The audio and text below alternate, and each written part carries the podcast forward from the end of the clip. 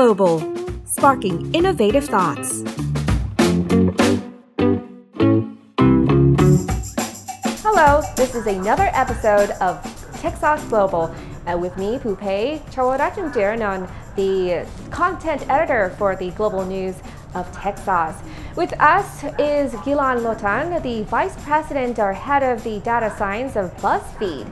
So you can definitely uh, get excited about it, because we're going to be talking about one of the biggest organizations that has been online in terms of internet media, news, and entertainment. And it's uh, really neat. And we're going to talk about how data science or big data is playing a big role in online media.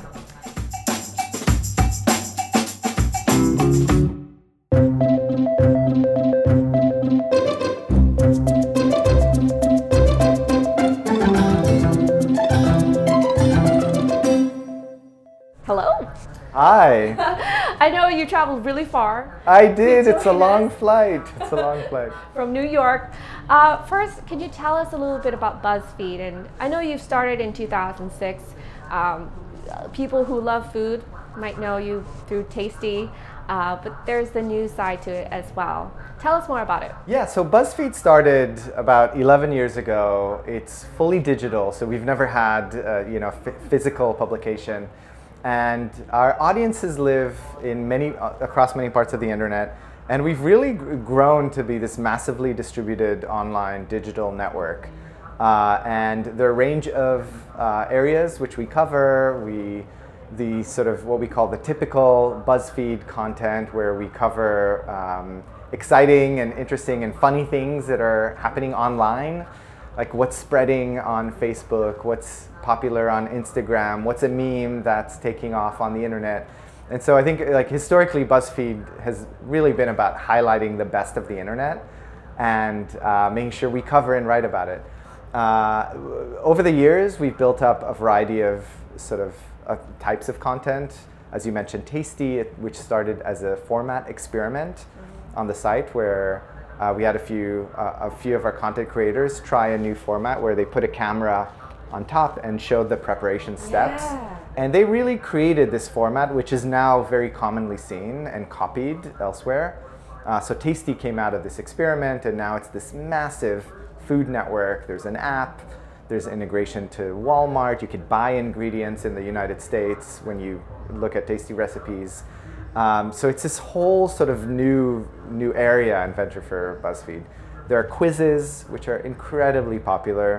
Yes, uh, and pop and, culture. And pop culture, yeah, everything. So you can, like lots of quizzes being made uh, around a variety of topics on BuzzFeed. Uh, there's travel content. Uh, there's celebrity coverage, and as you mentioned, there's also a, like an incredible news team focused on investigative journalism and breaking news. And so we run the gamut and really focus on uh, creating content for younger audiences online. And I'd say BuzzFeed is always, it's always true, BuzzFeed has always captured the young um, demographic online around the world. It's always sort of young audiences. And what the other thing I think that's that's unique about BuzzFeed from the start, Uh, it's been very serious about um, audiences that are on its platform, so on the site, but also off-site. And so we uh, invest a lot in our um, distributing content to other places like Facebook, Instagram, YouTube, so channels where we have our audiences uh, engaged there, uh, and it's important for us to be active there. And so we spend like a, a lot of effort in sort of making sure our content reaches the audiences there. That's what makes this talk really interesting, because you've been in the game for quite some time, and you've gone to ex- experiment with the different platforms, that, as you mentioned, utilizing all those social media platforms. Um, some some have been successful, some which have not been successful. You've learned from it. Um, how do you think the game has changed so far? Because uh, now you, you might have more people online, as you said, you know, and uh, the way that people uh, take in information might be different, or is it still the same?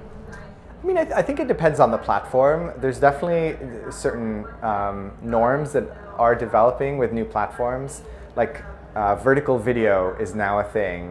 Uh, users expect to be able to sort of interact with information, like on Instagram, tapping, through stories, right? So I think these new platforms bring, especially uh, the platforms that have um, different ways of engaging and inter- interacting with content, mean that the audiences now expect that to be the way, you know, to interact on, on your owned and operated.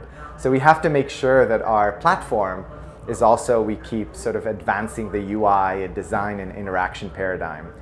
Uh, and, and, and I would say with platforms, you have to know, as a publisher, you have to know what you're getting. Like, why should you publish to Facebook? Why are you publishing to Instagram? What, what are you getting from these platforms? And I think one answer that's always been someone right is traffic, right? All right, we get traffic from Facebook, we get traffic now increasingly from Instagram, from Twitter. Uh, but what's different about BuzzFeed's approach from the start is we were also getting insight and learning. And so on some of these platforms, uh, we realized that we could learn faster than maybe we could on our own platforms because the audience is so huge. And so we could try, experiment with content, experiment with frames, maybe A B test a few different ideas and get answers really rapidly.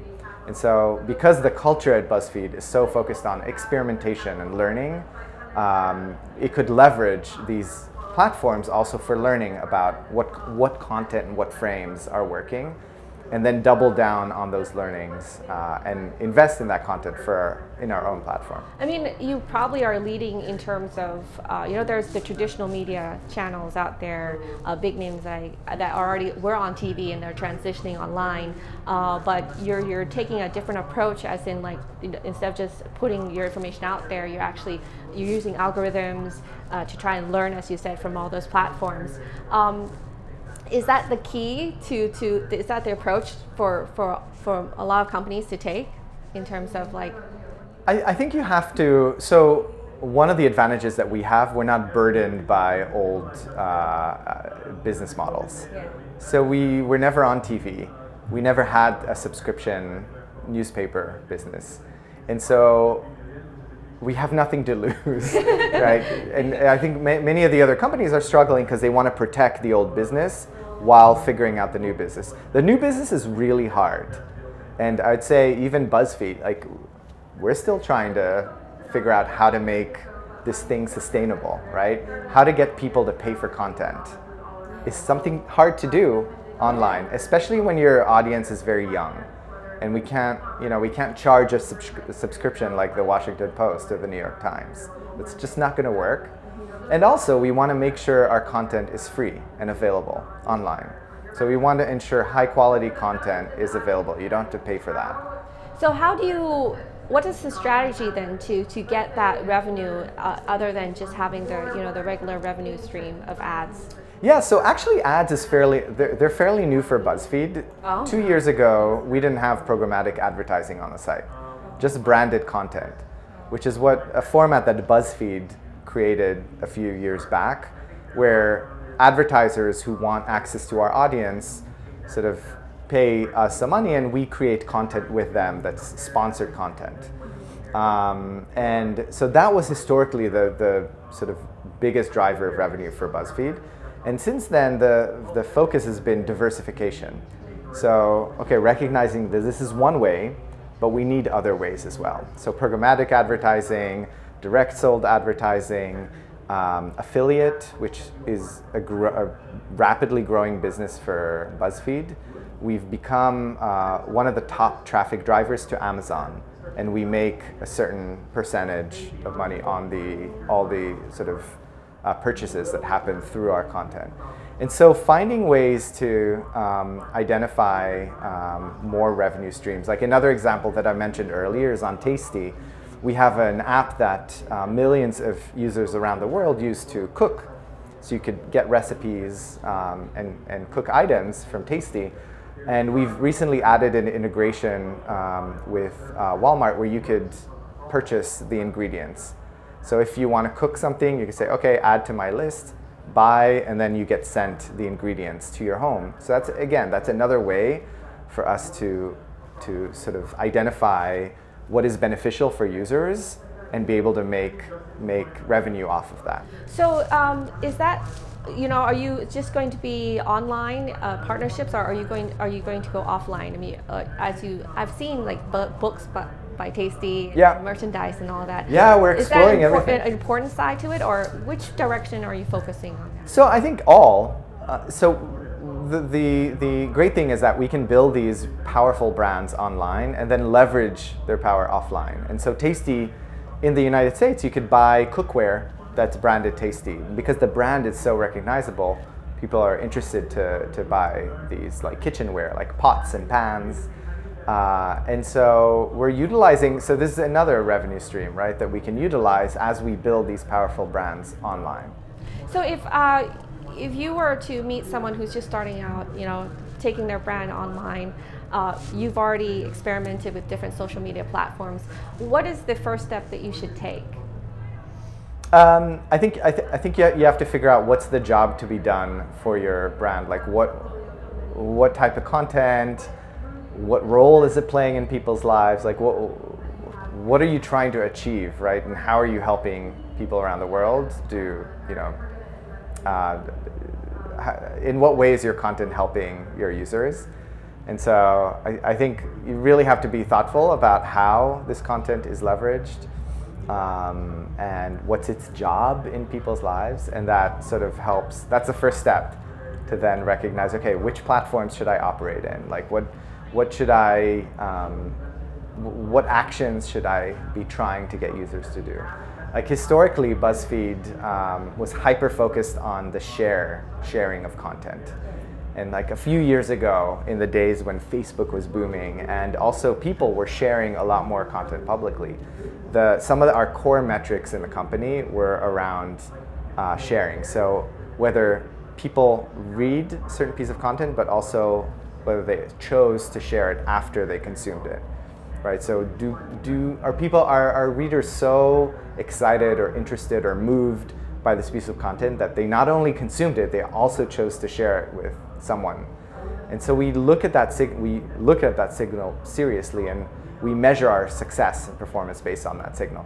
So I say any media company that's trying to sort of start up and operate uh, in new areas, like what is that signal that you're really trying to, what is, like what are you trying to achieve with your users? What is the biggest challenge for you in uh, gathering that data and, and utilizing it fully? Biggest challenge, so many challenges. Um, I think it's just messy. It's just, it's, there's anyone who's working with data will tell you this right off the bat.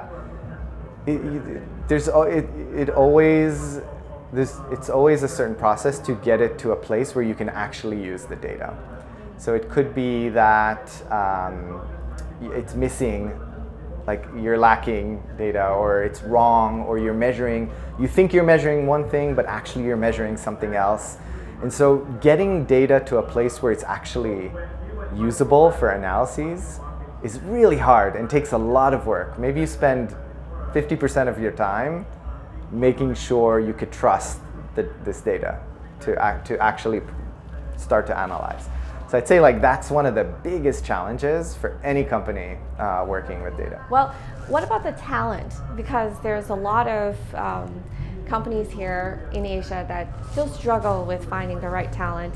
Uh, is it the same story in the, in the States or totally, no? Yeah. Still the same story there. It's it's hard. It's hard to hire. It's hard to, and, and definitely in the United States we've seen uh, a.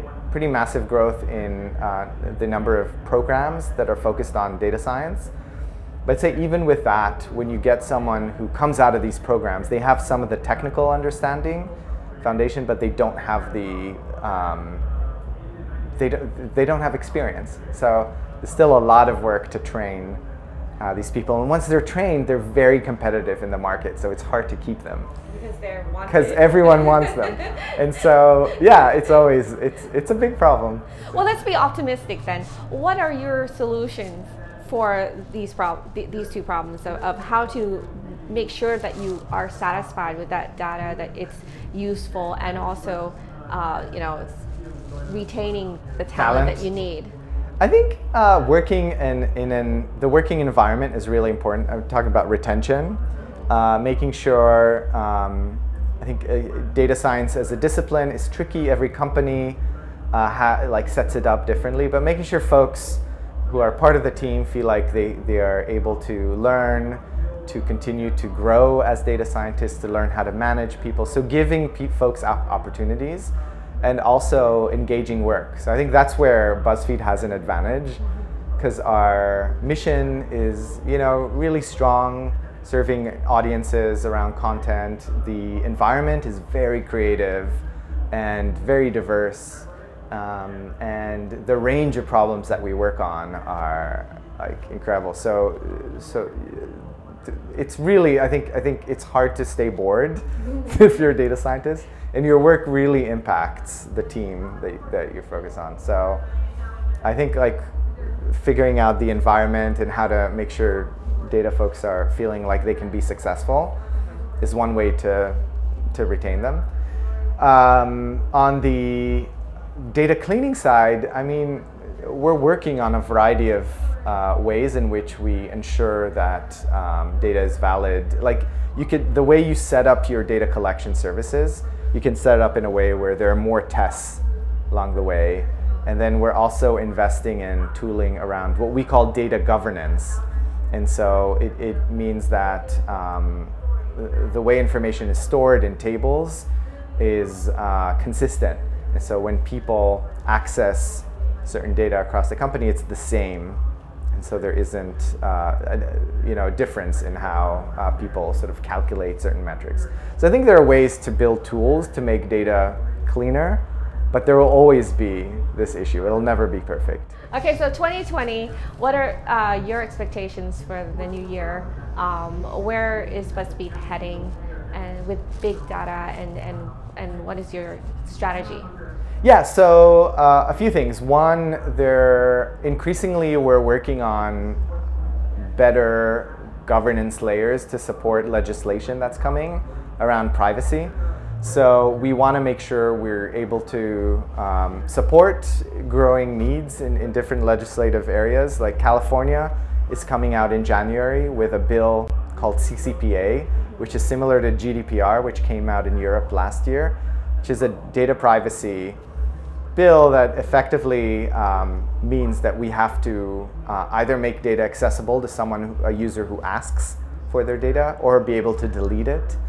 And it may sound easy, like, okay, so you just delete, but this, in a world where you have these sort of massive amount of data, it's it's really hard to actually take a specific row and just delete it, or find all the places where this one user appears. And so we're building the capabilities to be able to do that responsibly uh, and efficiently. And so supporting these legislation that are coming everywhere. So that, that's definitely one theme that's uh, coming out this year for anyone who's sort of working in depth with data, is, is being able to also uh, support the consequences of the legislation. The other part is investing in uh, deeper, um, better content recommendation systems and personalization. So in the app, in on BuzzFeed dot com, and in places where we own the platform, we are increasingly finding that there's value in tailoring the experience to the user. And so depending on maybe content that you've consumed in the past, we'll recommend certain items specifically for you, maybe based on how you've engaged with um, quizzes in the past. We'll send you a notification out to your phone when we publish a certain quiz that we think you're, you will like. Thank yeah. you so much for being with us here on our podcast. And that's it for another episode. If you want to know more, you can go online to our website, tech sauce dot co. Until next time, bye-bye.